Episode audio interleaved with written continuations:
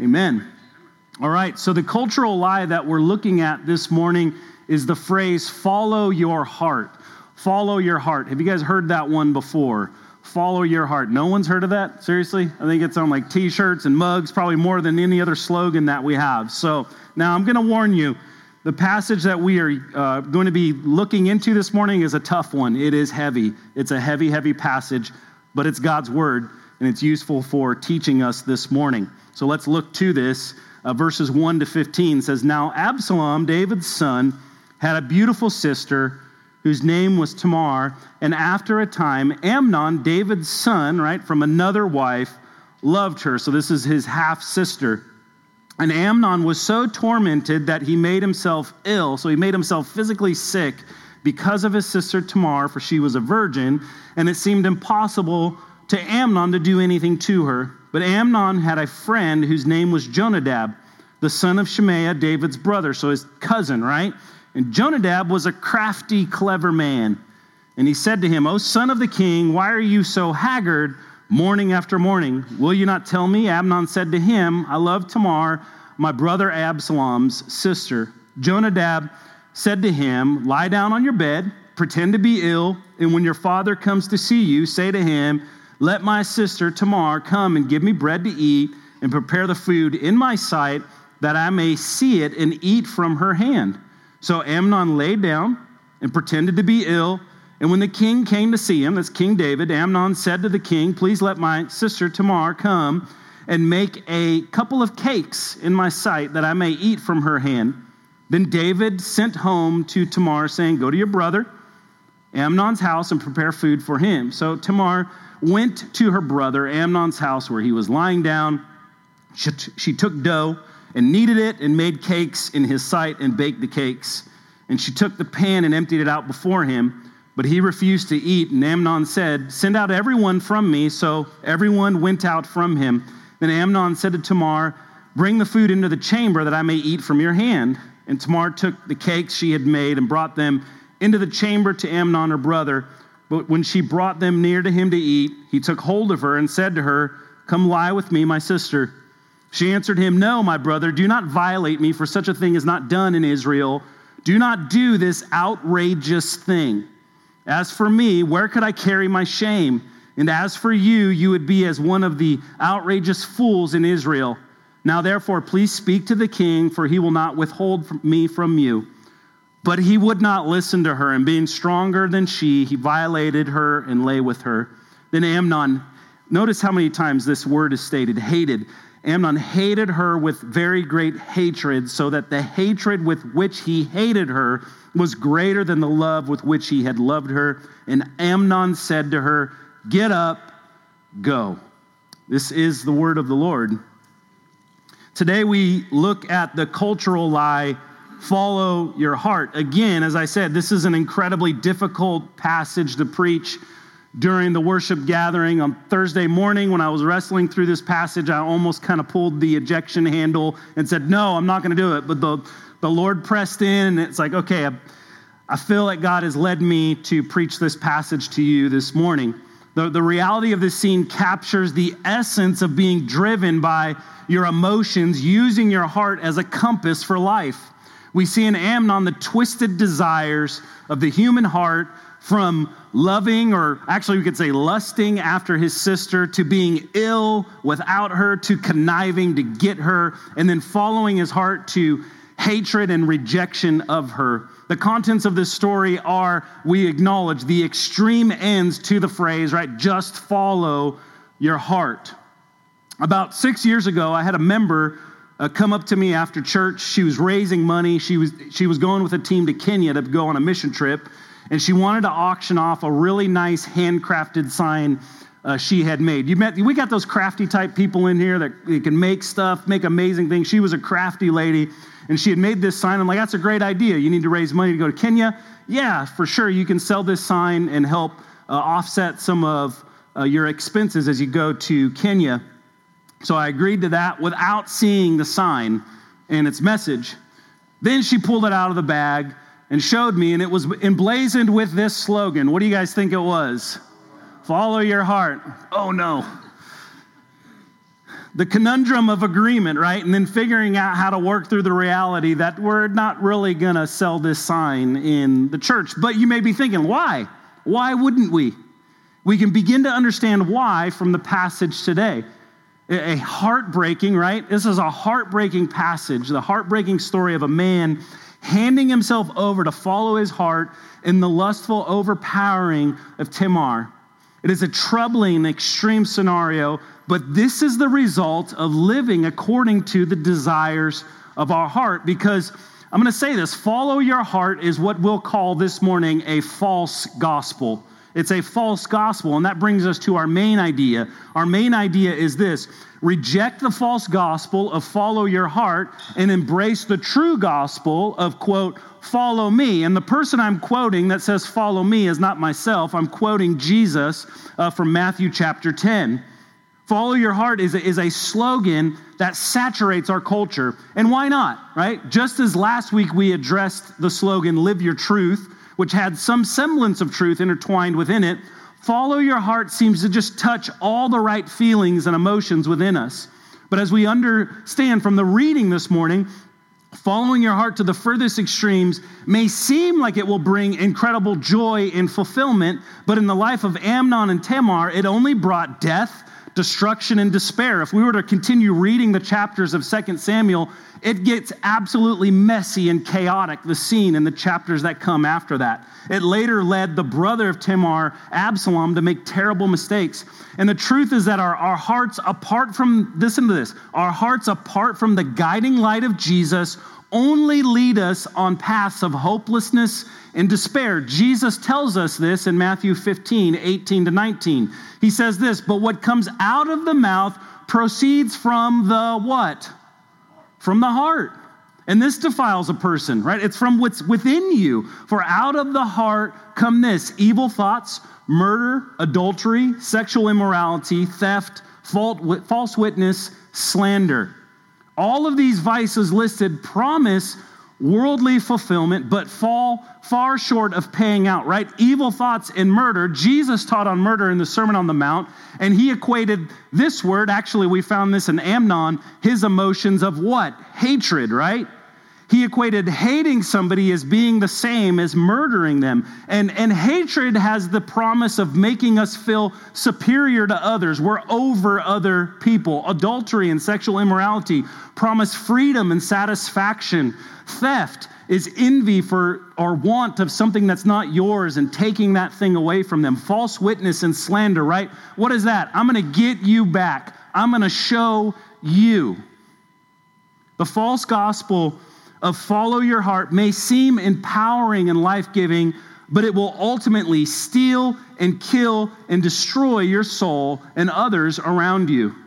Instead, Jesus calls us to the true gospel, not the false gospel, the true gospel, one that bids a man to come and die to himself die to following his or her heart and instead to follow after Jesus. He, this is what Jesus is getting at in Matthew 10, 38 to 39, when he says, And whoever does not take up his cross and notice these words, what? Follow me, is not worthy of me.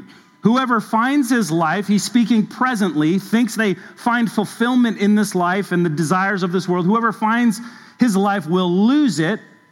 And whoever loses his life, this is important, whoever gives up really their life to follow Jesus, whoever loses his life for my sake will what? Find it. We know the ends of that is eternal life with Christ in his presence. Jesus has called us to reject the false gospel of follow your heart and embrace the true gospel of follow me. And so we're going to go through a series of questions this morning. The first question that we have is this What is follow your heart? What exactly does that mean? As I asserted last week, we want to combat the spirit of the age. This is a phrase that is the spirit of the age with the spirit of truth. But we must first understand what exactly the spirit of the age is teaching when it says follow your heart. And I, I was reading through an article this past week uh, from a website called Desiring God, written by a man named John Bloom. And I think he actually explains the slogan for us very well. So I'm going to quote him this morning. He says, Essentially, this is what is follow your heart again. Essentially, it's a belief that your heart is a compass inside of you that will direct you to your own true north if you just have the courage to follow it. It says that your heart is a true guide that will lead you to true happiness if you just have the courage to listen to it.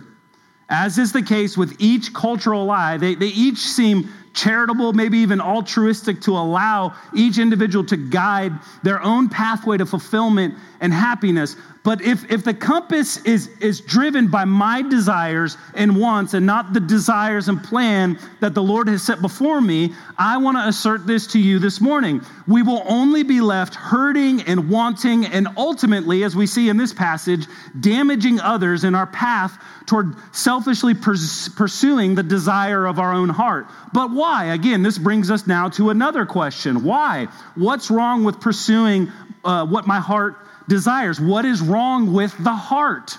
That's the next question. What is wrong with the heart? We're going to get into some theology this morning. Really, what we're getting at here is the doctrine of sin. It's the doctrine of sin.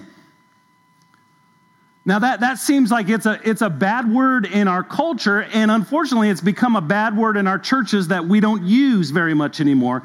And we need to talk about this so we understand what exactly sin is. So, what is wrong with, with the heart really is answered in the doctrine of sin. When we ask the question, what's wrong with the heart, we must assess the damage that the sole pursuit of our heart's desires can bring.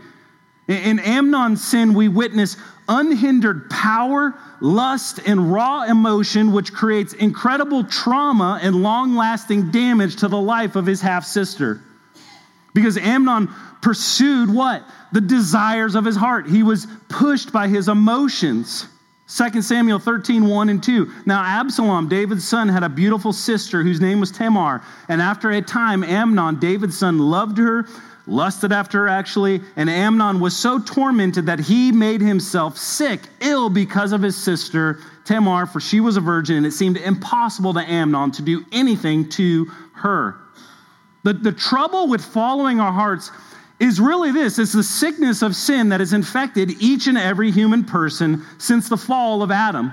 When Adam sinned as our human representative, his sin was imputed, meaning assigned to humanity. We find that taught by Paul under the inspiration of the Spirit in Romans chapter 5, if you were to read in your New Testament. Therefore, each person is born into sin, having within them a sin nature. We find David reflecting on his sin nature, sin nature in Psalm 51. We have an, an inherent disposition toward sin, and this is what's wrong with the human heart. I think Pastor R.C. Sproul captures this well in this quote when he says, We're not sinners because we sin, we sin because we are sinners. It's our nature.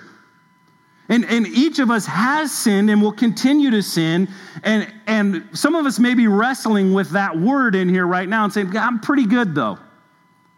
But, but I'm going to give you three examples here where we can acknowledge that sin does exist. This isn't in your notes, but example number one would be if we honestly assess ourselves.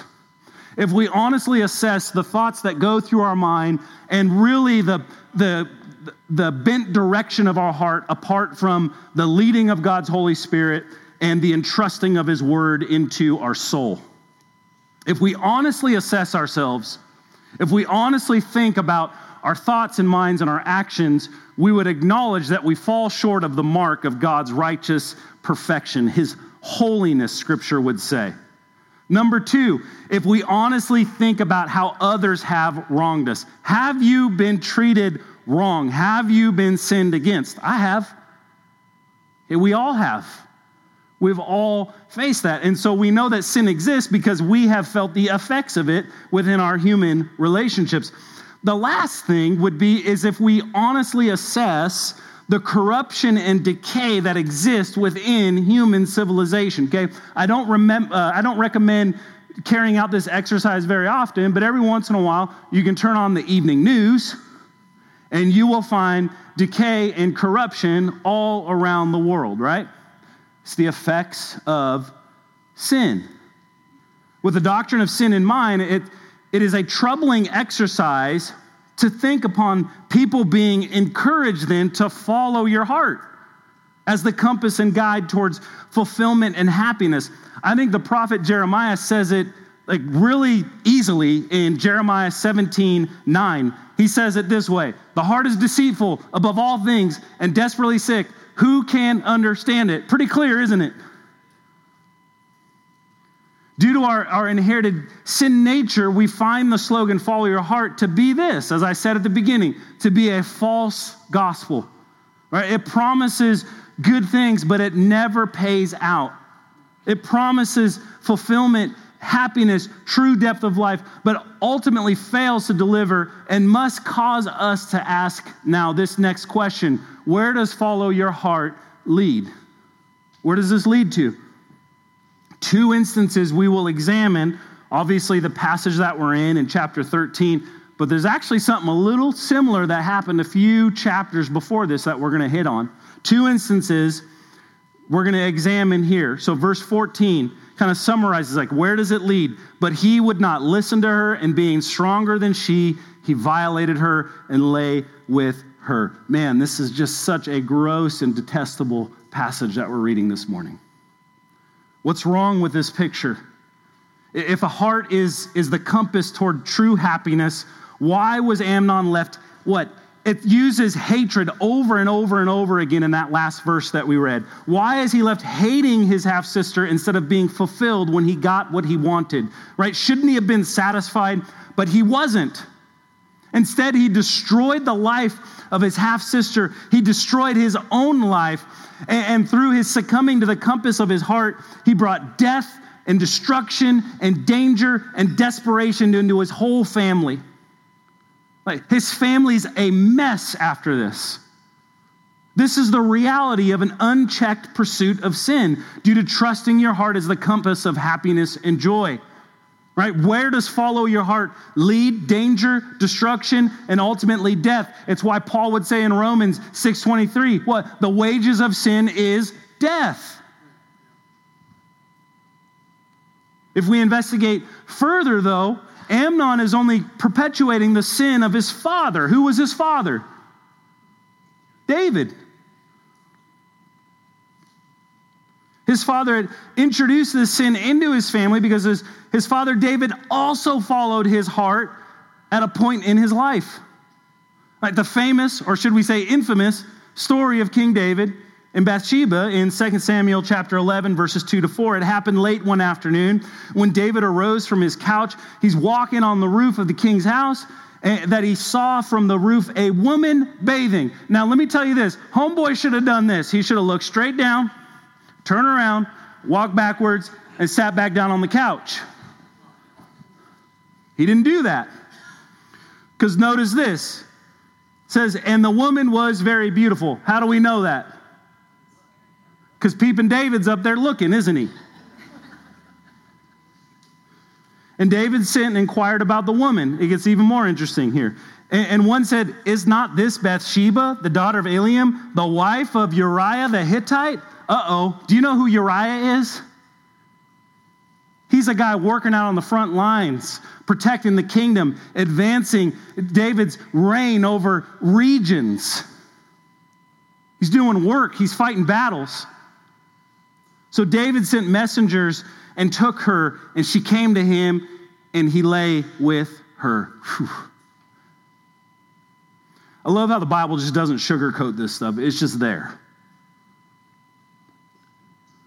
Just a few chapters prior, the father of Amnon, David, carried out an act similar to Amnon's antics this is where the human heart leads. We must admit, again, these are extreme cases, but we must also acknowledge that following your heart, following his heart, it led to destruction, right? In David's life, lies and deception and murder and adultery and ugliness and chaos. But David's false gospel of pursuing the desire of his heart, following his sin determined compass, ultimately led to this. It, it actually turns into a beautiful story in David's instance.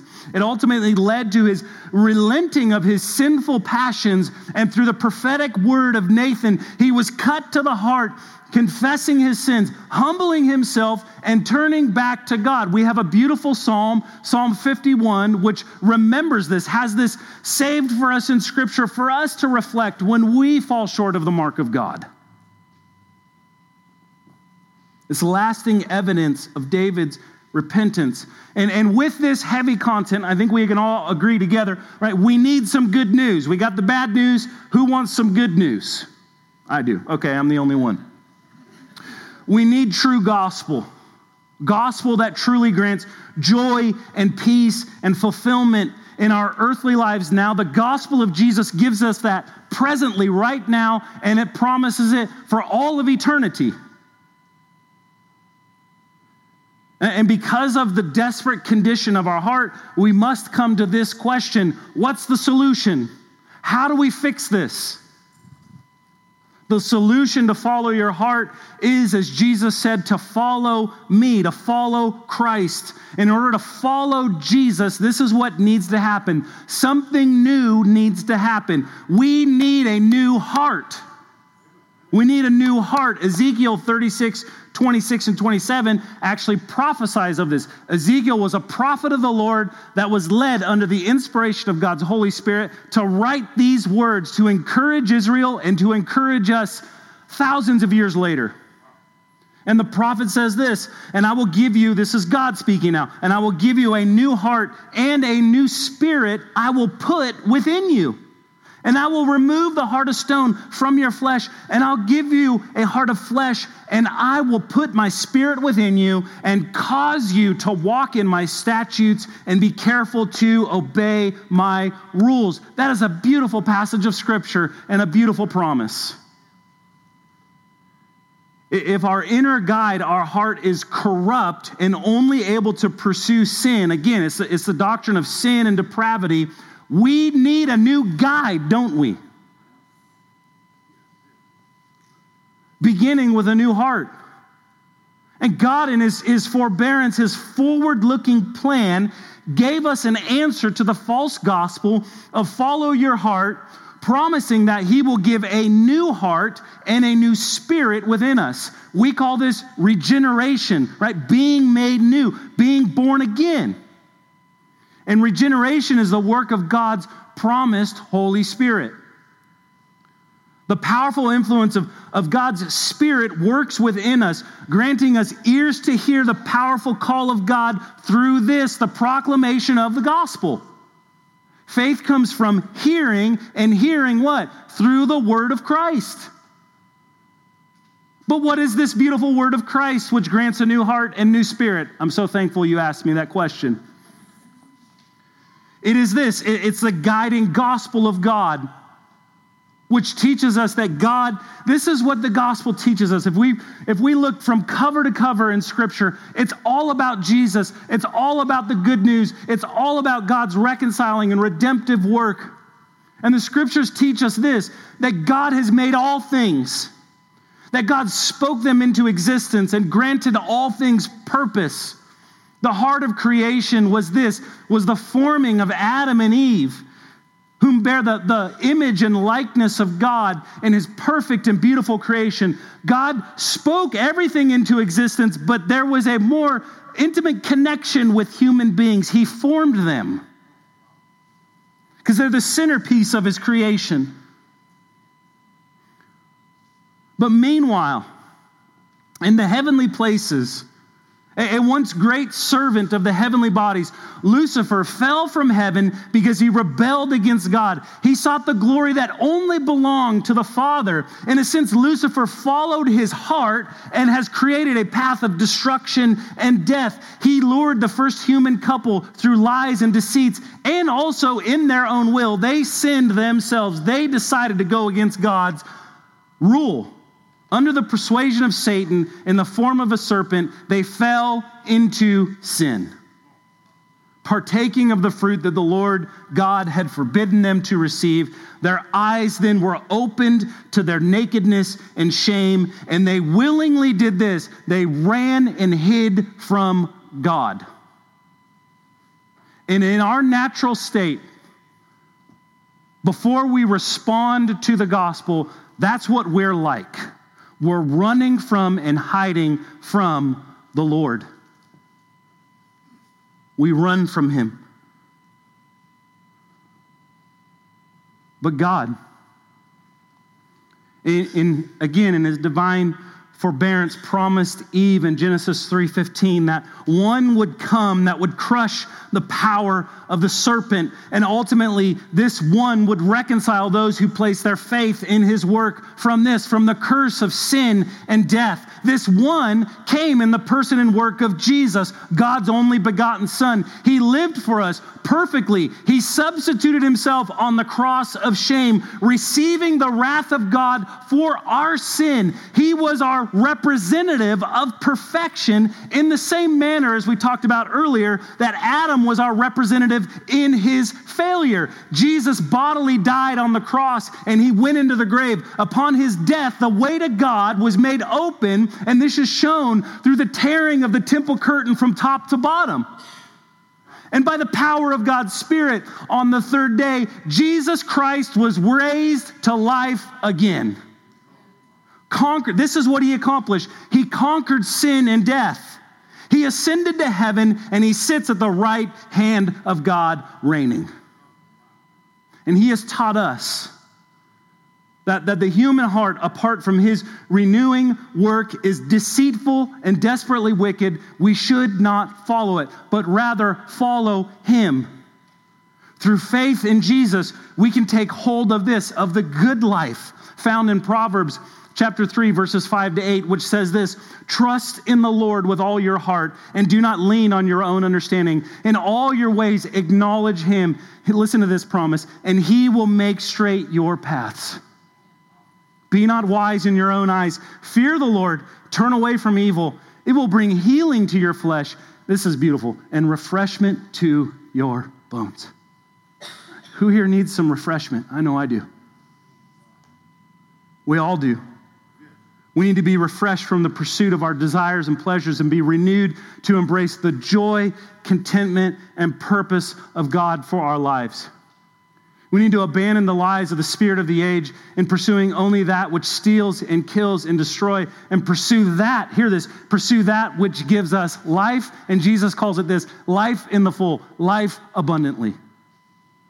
Life that is really life. This is the power of the gospel that is preached to you and for you this morning by proclaiming the gospel. The Bible promises this that the lost will hear, the blind given sight, the dead will live again. I want to invite you this morning on a day when we celebrate new life through seeing baptisms, through really seeing Jesus' work in people's lives. If you don't have a saving relationship with Jesus, follow him. How do you do that? It's very simple. We humble ourselves before the cross and we trust the words of God. We trust the finished work of Jesus Christ. We believe that He lived for us, He died for us, and He raised for us, conquering sin and death. And again, the, the beautiful thing is we have a picture of what a saving relationship with Jesus looks like this morning as we see the steps of obedience to the Word of God, which calls new professing believers to enter the waters of baptism, showing how they have died to their old ways and they've been raised to new life in Christ. That's how you are to be saved through Jesus, if you do have a relationship with Jesus, the gospel's for you too. It's for you also. It's why every New Testament letter preaches the gospel. Those letters were written to what? The church is filled with who? Christians. They proclaim the gospel to Christians. It's for all of us. If you have a relationship with Jesus, look at your life. Does it evidence a pursuit of His will and plan? Or only the endless pursuit of your own selfish heart? The gospel is for us also. It reminds us of this God's great love for us. The gospel not only saves us, it keeps us, it transforms us, it is a constant reminder of purpose and seeking transformation in our own lives so that we can live in light of and follow after God and his ways. And it helps us to do this, to live in light of, of what Jesus says in Matthew 10, 38 and 39, when he tells us to take up our cross and follow after him. He says, And whoever does not take his cross and follow me is not worthy of me. Whoever finds his life will lose it, and whoever loses his life for my sake will find it. I invite you this morning to lose your life and follow after Jesus and receive life, life in the full, life that is really life, abundant life. Find life this morning again in the power of the gospel. Submit to Jesus. Let him guide your heart. It says here again in Proverbs chapter 3 He will make straight your paths, He will bring healing to your soul, He will refresh your bones. Amen.